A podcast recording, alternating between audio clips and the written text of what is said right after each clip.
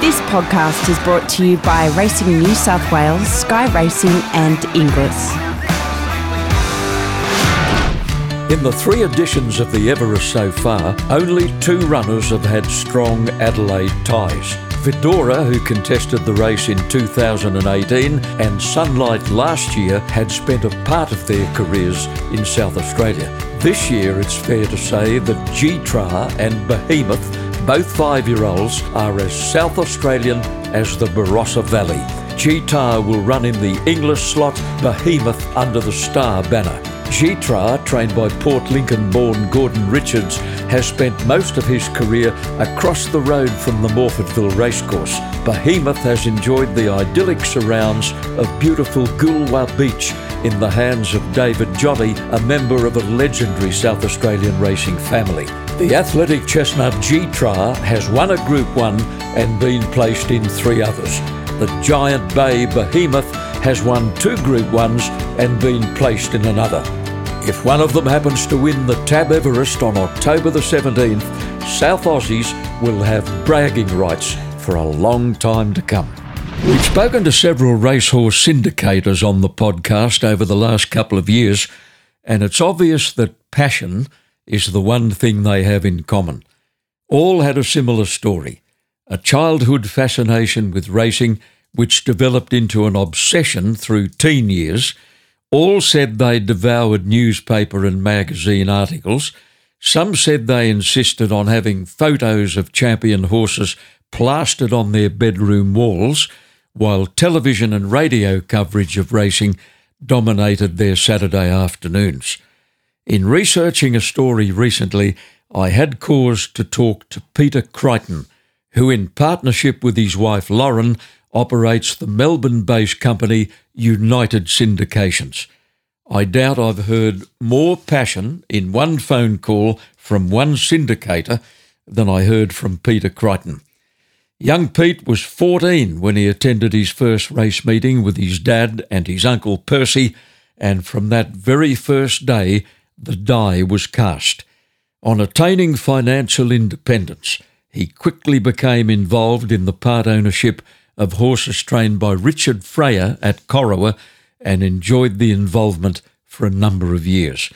Committed to a life somewhere in the racing industry, Peter Crichton bit the bullet and decided on a career in syndication in the hope he could gain the patronage of people with the same level of passion as his own. After meeting the vast criteria set by the regulators, Peter and Lauren founded United Syndications 27 years ago and continue to operate today as one of Australia's most respected syndication companies. Peter, there's an old adage if driven by passion, always let reason hold the reins. You, you've never let the business get too big for you. No, I haven't, uh, John, and it's a great privilege to speak to um, such an iconic voice in racing, John. So it's a privilege to talk to you uh, today. And uh, no, that's that's pretty well right. Um, you need passion in, in any industry, John, and um, mine was horse racing, and started off at a very young age.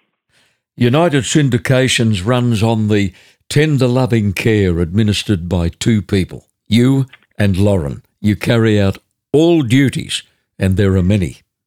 Yeah, there certainly are. It's um, once you've got your dealer's license in 1993, and which got transferred to a, a, an ASL license in 2000, I think it was. The um, the criteria for holding such a license is is quite demanding, but um, people have faith that um, when they invest with any any syndication company that has an AFSL, John, they're well looked after on the administration side, and all compliance is met.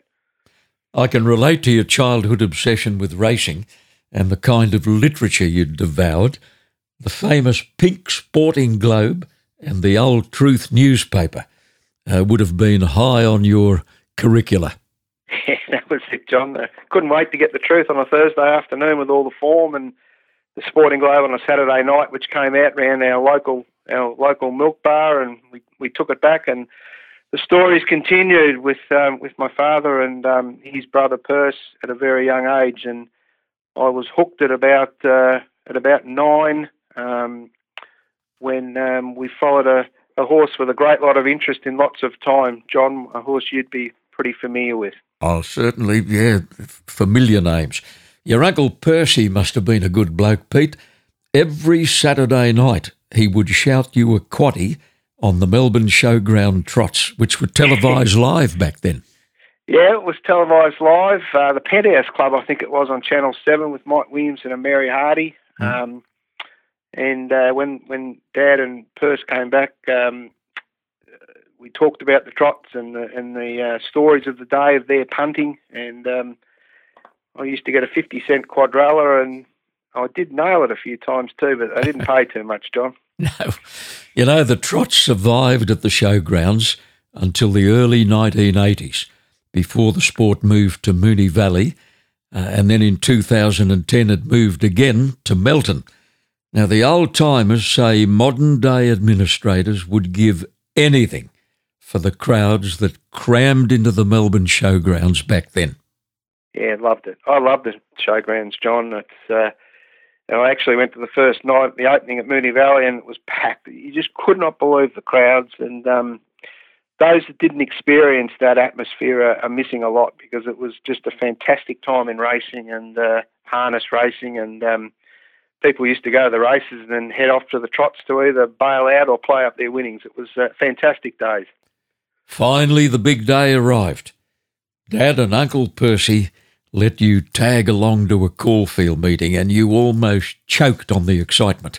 What are your most yeah. vivid memories, Pete, of that day? I, I did, I did, John. It was, um, I think it was all revved up from the stories of lots of time when I was nine. I, I just never forget the stories um, that that came from there. Um, lots of time, he, as you know, he was a champion hurdler. He, he won nine in a row within three months of 1969, I think it was, until Black and Bent took the record off him uh, in 2013. But he he was owned by Jimmy Hannan, a celebrity, uh, a glamorous call girl, Sally Wood, and her partner George Eccles.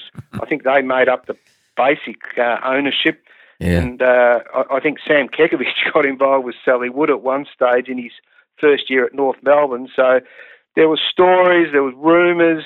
Um, you know, even that, that his jockey George Costello didn't um, allow him to run on his merits in the 1969 Grand National Hurdle. Mm. Um, all those stories, John, um, they they just left an indentation. And, and when I went to the races in uh, when I was 14, some mm. five years later, I couldn't wait to get there. And wow, you just walked in and we're in the Guineas, and I think there was about 50 bookmakers in the Guineas. You didn't have to pay to get into the Guineas in those days, mm. and it just took over from there. The atmosphere, it's it's it's the ultimate marketplace of demand and supply, and um, the bookmakers, uh, the characters of bookmakers, and the punters, and it was just a great atmosphere. Um, you just you just had to. It was in your blood. It, it, it just didn't leave from that day.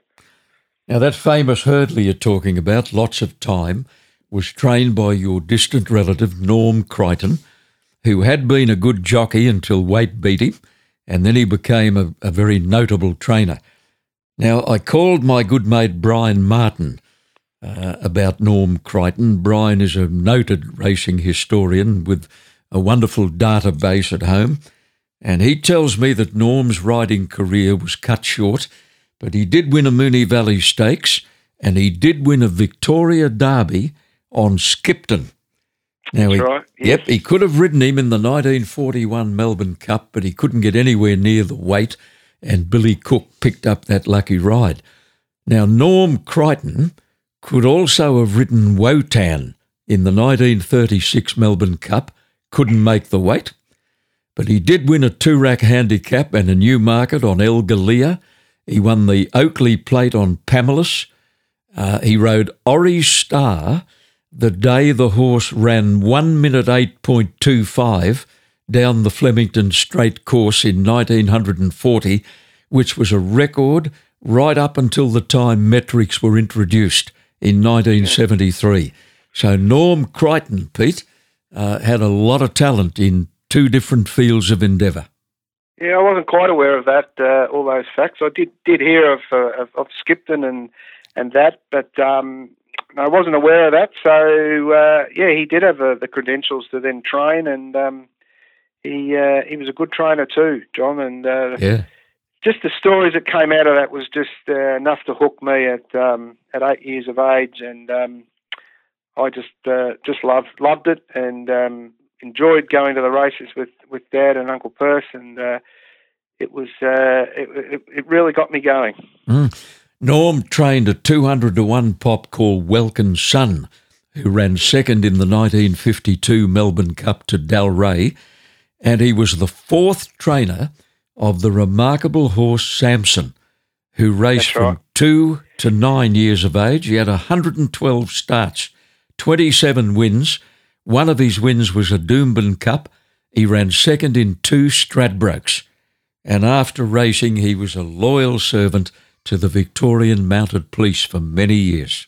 That's correct, and I think they actually buried him at the post at Sandown, didn't they? Correct. Yep. I think they did. Um, he's a wonderful horse, and um, a little bit before my time, Samson. But um, he, he uh, the stories of Samson and lots of time were uh, just edged in my my uh, history, and um, Mm. I'll never forget that. And um, they were a big part and instrumental in me doing what I'm doing now, John. Between leaving school and becoming a syndicator, you worked in the ANZ Bank as a graduate trainee, having earned a Bachelor of Business, Banking and Finance degree at the institution now known as Monash University. Now, Yeah, your not sure how I classes. got that. Not, not sure how I got that, John. I was more spent more time, I think, at the racecourse at Caulfield at the midweeks than at the uh, right. at the uh, institute, uh, CIT, the old uh, Caulfield Institute of Technology, now known as Monash. But uh, yeah, they were great days, and um, uh, got our Bachelor of Finance degree. Went to the bank, which was a mistake, and I just tried to work out how I could get into racing from the time I left uh, Yeah. the bank. So um, it was a it was a bit of a long trip and track, but we uh, we got there in the end. You tried something else for a while. You became an accounts payable manager. did that. Um, did that for whilst we were myself and Lauren were paying off our mortgage, and did that for the best part of fifteen years.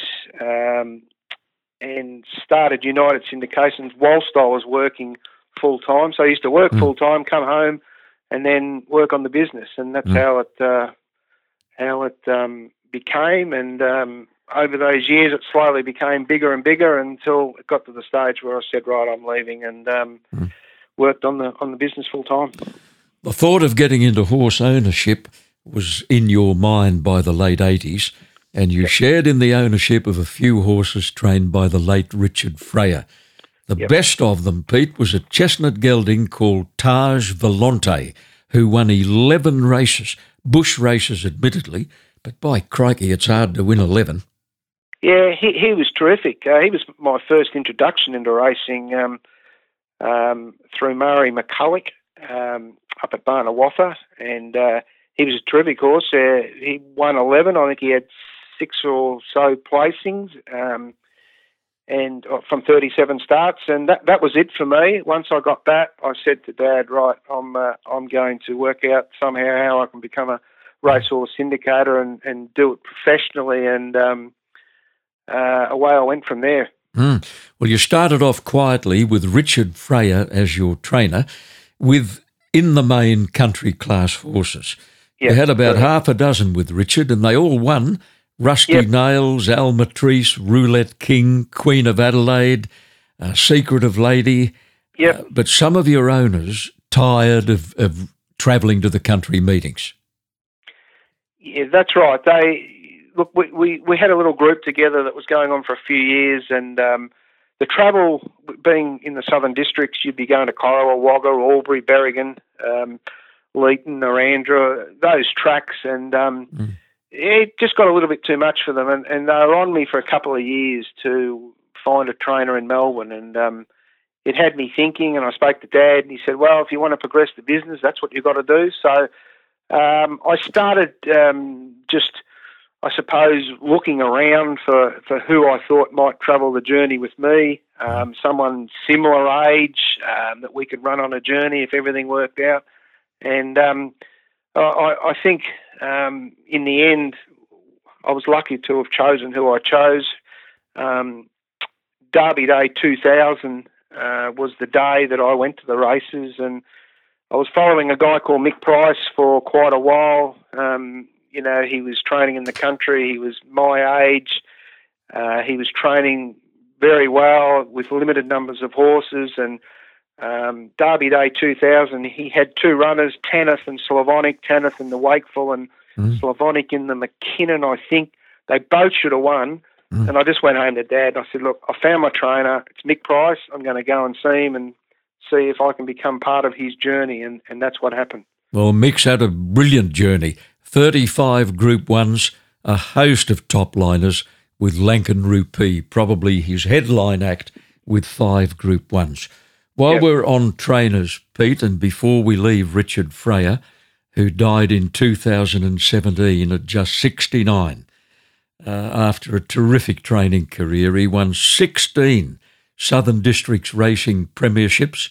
Yep. He won dozens of cups in the Riverina, but his biggest claim to fame came in 05 when he supplied the fourth place getter, Leica Falcon, in Makybe Diva's third Melbourne Cup.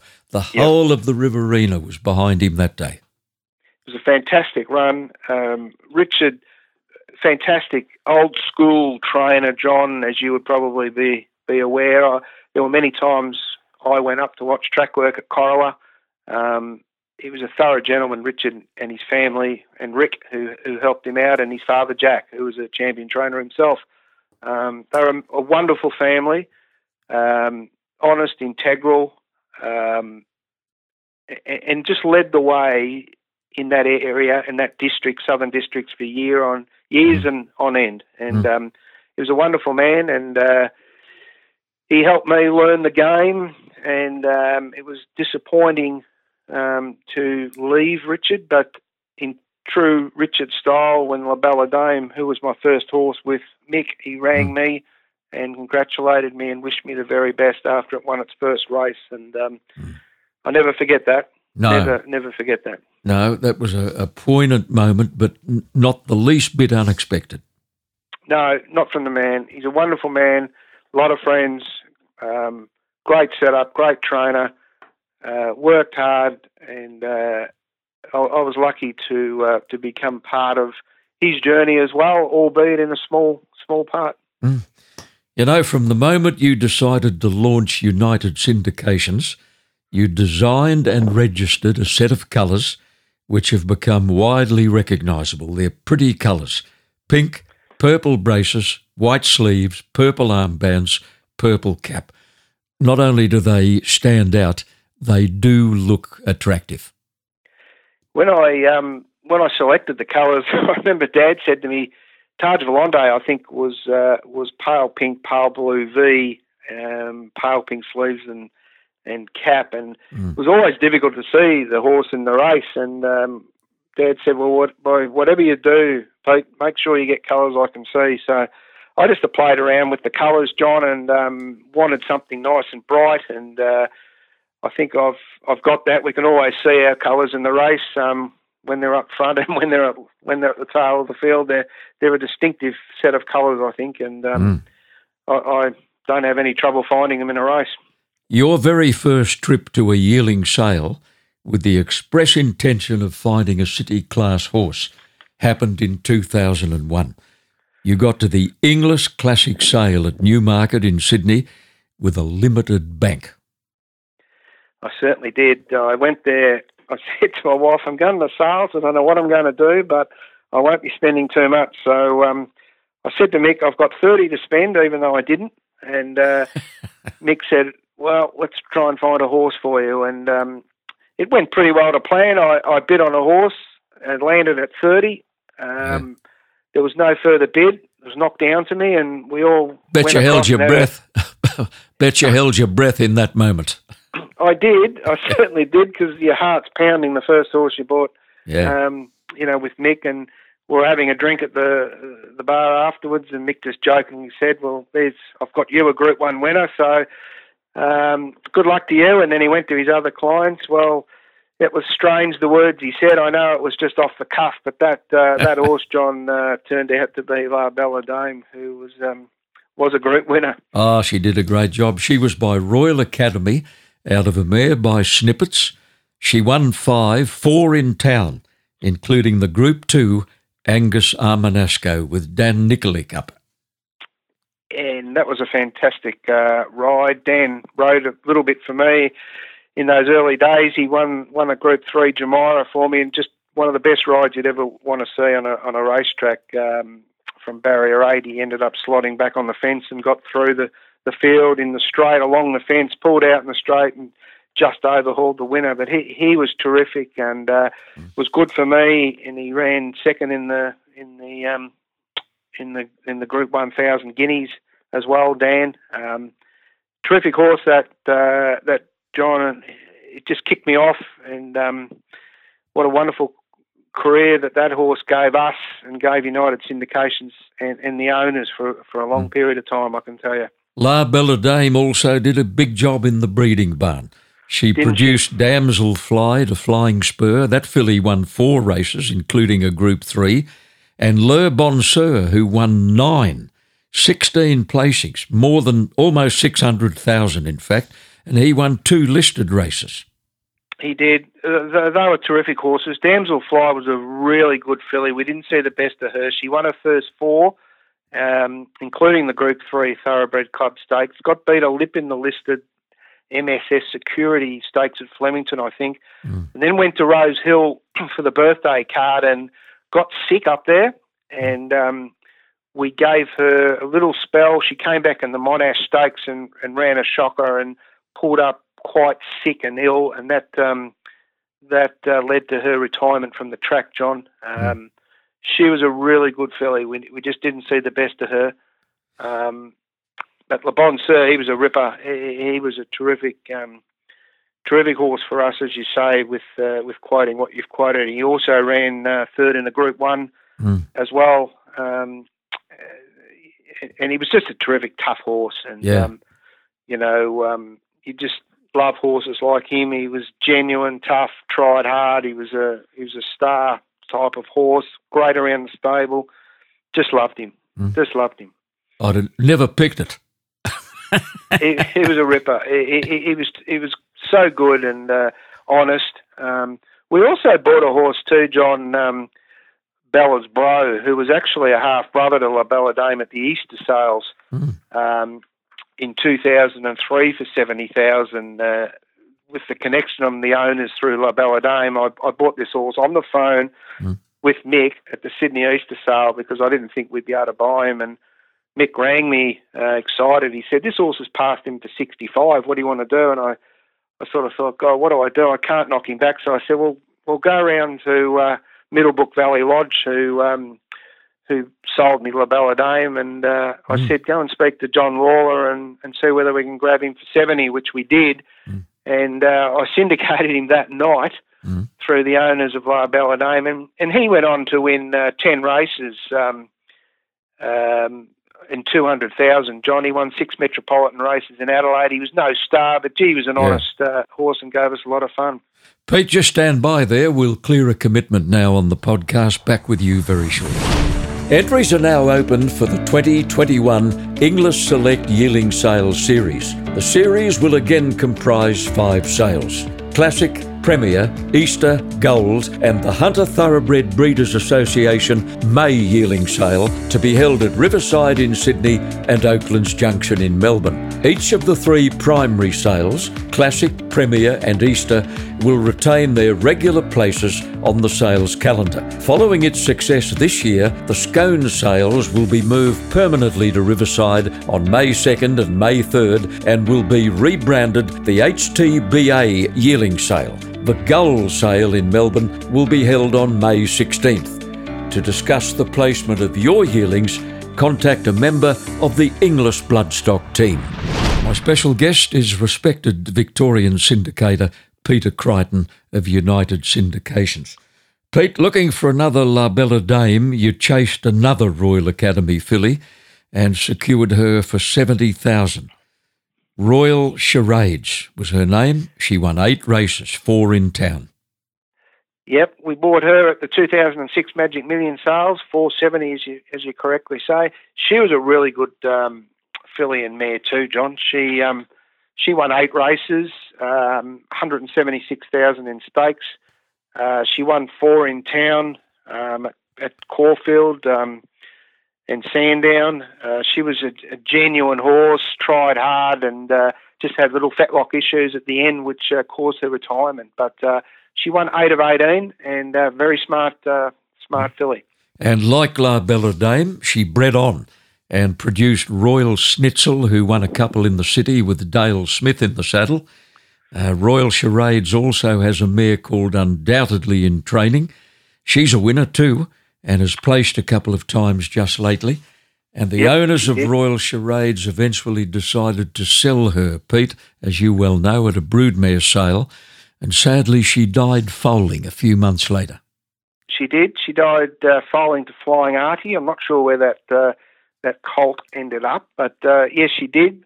She was getting hard to get into foal towards the end of her career. She missed a couple of years, um, and it was it was a decision, a commercial decision we made, John, to to sell her. But uh, we did keep Royal Snitzel um, for the races, and, and she was a, a, brilliant filly, winning three of seven, and uh, mm. uh, she was Group Three placed on three occasions. She ran second three times. Um, Sabatini beat us twice, and I think Written Dash beat us at long odds um, in the Typhoon Tracy, I think, at Group 3 level at Moonee Valley. But mm. she was very good, and um, she um, she unfortunately, when we retired her, um, passed away having a um, procedure to remove a little uh, tumour from one of her ovaries. So uh, that was very hard to tell people that we've just lost a, mm. a group uh, a group horse um, on the operating uh, table. But um, so are the vagaries of racing, as I, as I say, John. Here is another one of your bargain basement buys. On Picarlo, forty thousand dollars at the sales, four hundred and eighty thousand in prize money, and eight wins in town. That's pretty hard to do. He he was just he was a ripper on Picarlo. If you, if you had said to me that that horse would do that based on what he showed at the track, I would have laughed at you. He he, he just did his work like every other horse, but uh, come race day, it was a different kettle of fish for that horse. He uh, he had a real will to win and um, gave his ownership base terrific thrills over over a long journey too. He he hmm. raced 50 times, so it was a it was a long career for him, and he won a city race in nearly, I think it was nearly every city, every um, prep he had, he won a city race for us. So um, you'd, you'd love one of those horses every day of the week, John.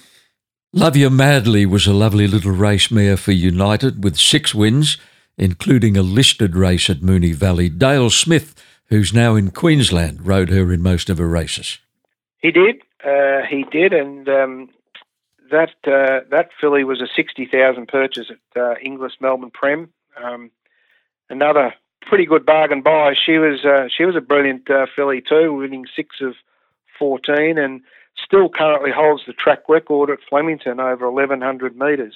Mm. Um, 102.15, beating Avoid Lightning by a short half head. I'll, I'll never forget that. Um, mm. And the next start won the listed Able Stakes. Um, brilliant mare, and um, again, we've been able to breed on with her and uh, have a bit of fun too. Like many of your mares, uh, Love You Madly has gone on to produce a metropolitan winner in Immortal Love, who won a race at Flemington and then the Group 3 McNeil Stakes at Caulfield.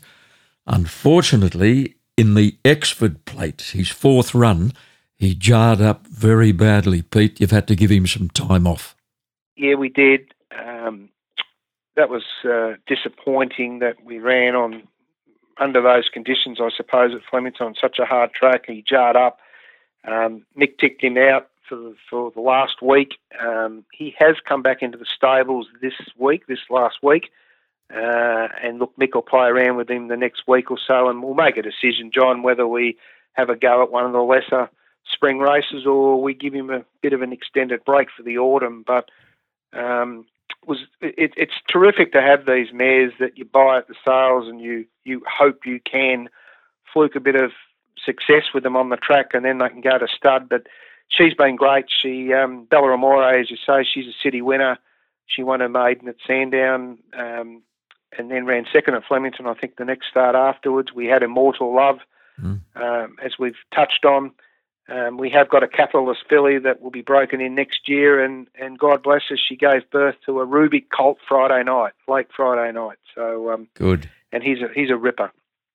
Now, as I said earlier, you like to keep a tight rein on the business, and so far you've syndicated just over 100 horses since United Syndications began. You estimate you've brought around 1,000 newcomers into the racing game. Are there any of the originals still with you?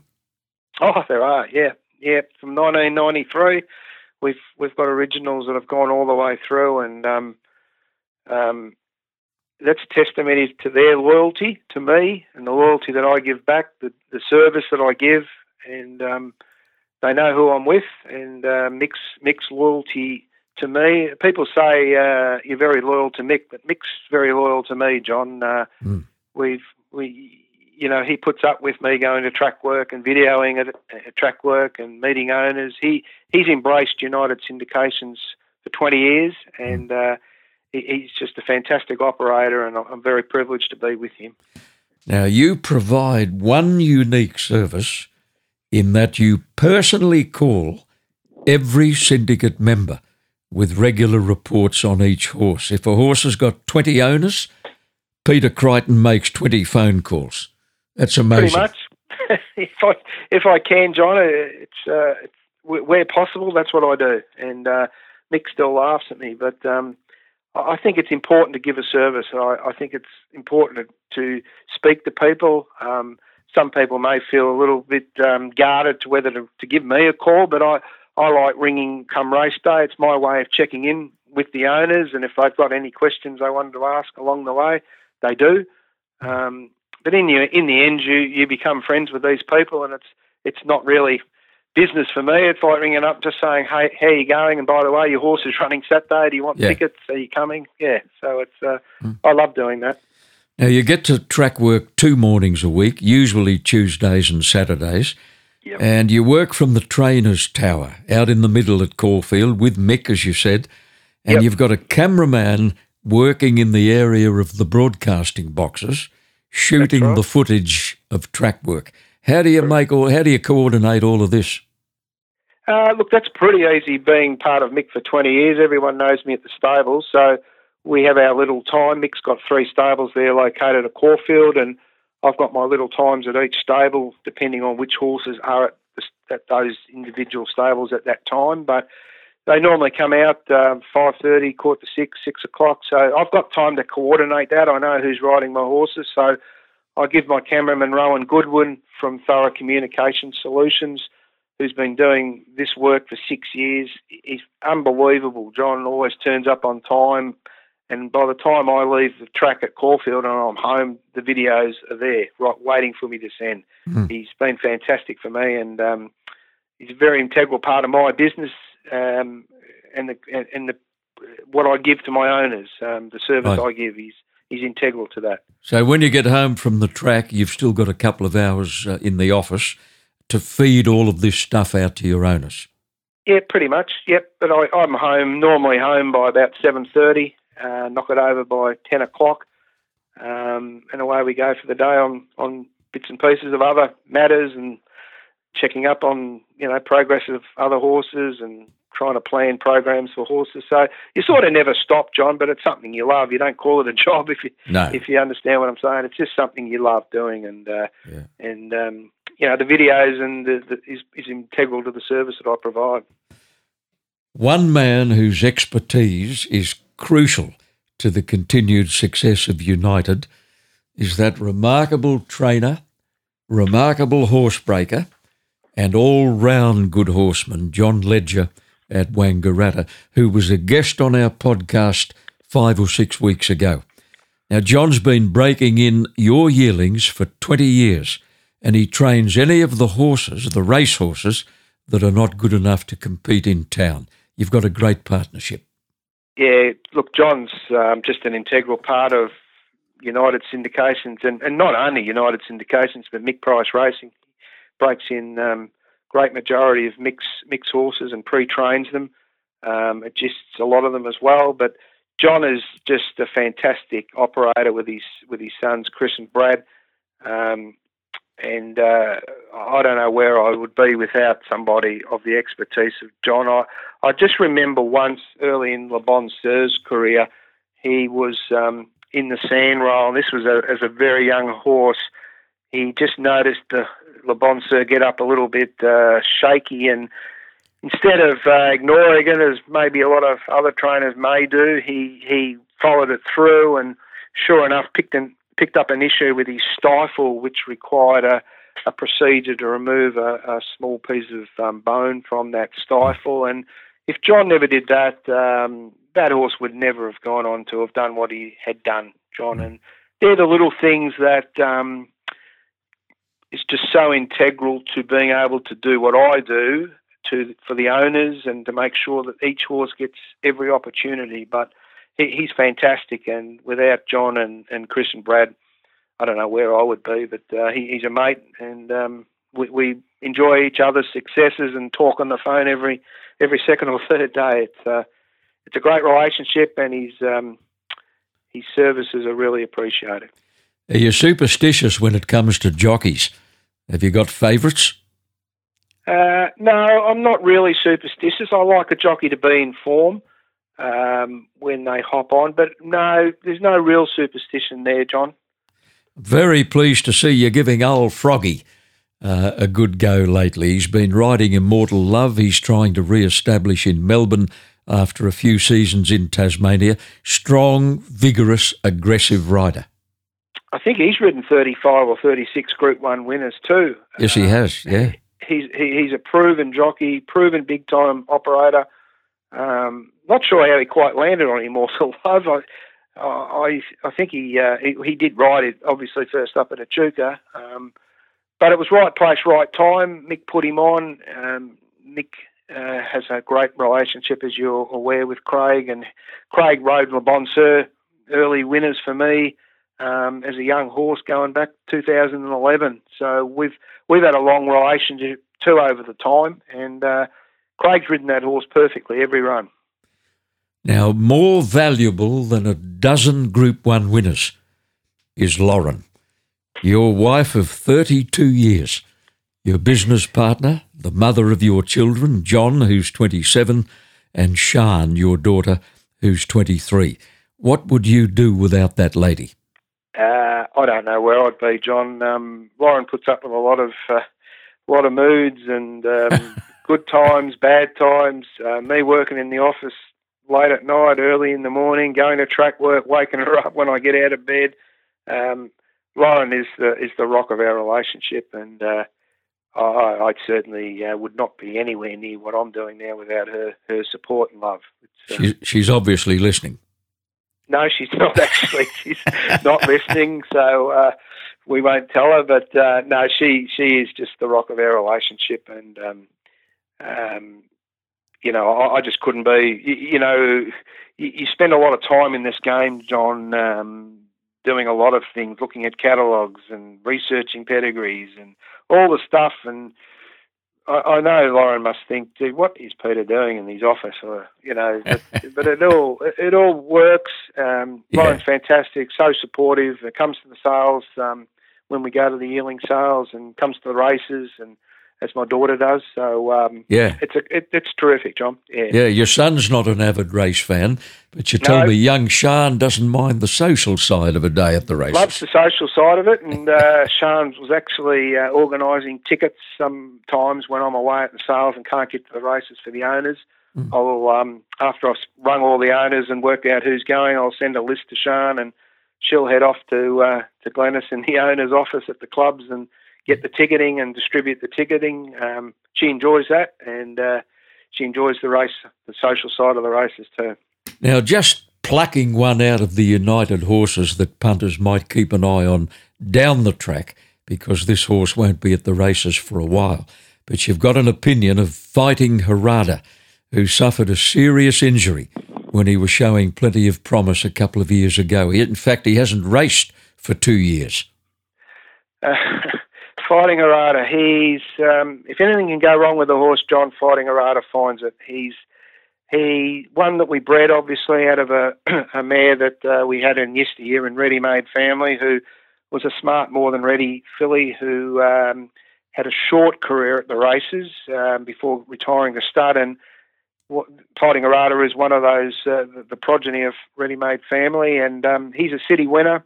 He ran fourth in the listed Redoute's Choice um, uh, as a three year old and suffered bad luck after bad luck in a couple of races and caught three wide in the Guineas Prelude, and then he then he got injured, and uh, he has been out, um, as you say, for two years, coming Good up to two years. Yeah. Um, he's he's had a couple of little setbacks. He's um, back down at Mick's uh, Warrnambool Stables under Matthew Williams as tutorage, who looks after Mick's Warrnambool Stables down there. Mm. And he's coming along well. He's about to return to pre-training in about a month and fingers crossed we're going to have a good a good crack at him. He's jumping out of his skin. Matty said he's mm. very fresh and well, looks great, but he is a he. Well, he was a very good horse. Whether he's still got that um, same three-year-old form or whether he can recapture that, I don't know. But he, he's a yeah. very good horse, and uh, he's worth a shot. A great result. Yep, it'll be a great story if he can come back and win a stake. Yeah, it'll be one of those stories. It will. It will be because he's. Uh, he's quite a popular figure on social media, and um, if if he can come back, it would. Uh, I think it would melt social media down for a day. Mm. Well, Pete, the first time we spoke, I could tell you had a story to tell, and it's a great story about a kid who fell under the spell of racing at a very early age, and then decided to spend his working life introducing hundreds of others to one of the greatest shows on earth. That's what it is. It's the greatest show on earth. We love our industry, John, and we work very hard in it. And um, um, I, wouldn't couldn't think of myself doing anything else but trying to go to the sales, pick a winner from the sales, syndicate it, and uh, that's the ultimate dream for a syndicator. And uh, watch the smiles on everyone's faces, including my own, because I, I take a share in everything I, I syndicate as well. So it's a it's a it's a great performance for everyone involved. It's a it's a long um, it's a long time from the time you actually look at horses in in catalogues to buying them to selling them to syndicating them to racing and eventually to breeding them. But uh, the rewards are enormous, and it's a great personal satisfaction if you get it right. Peter Crichton, been a delight having you as a special guest on our podcast, and the podcast was produced by Supernova Sound. Thanks for being with us. Thanks, John. It's a privilege, mate. Thank you.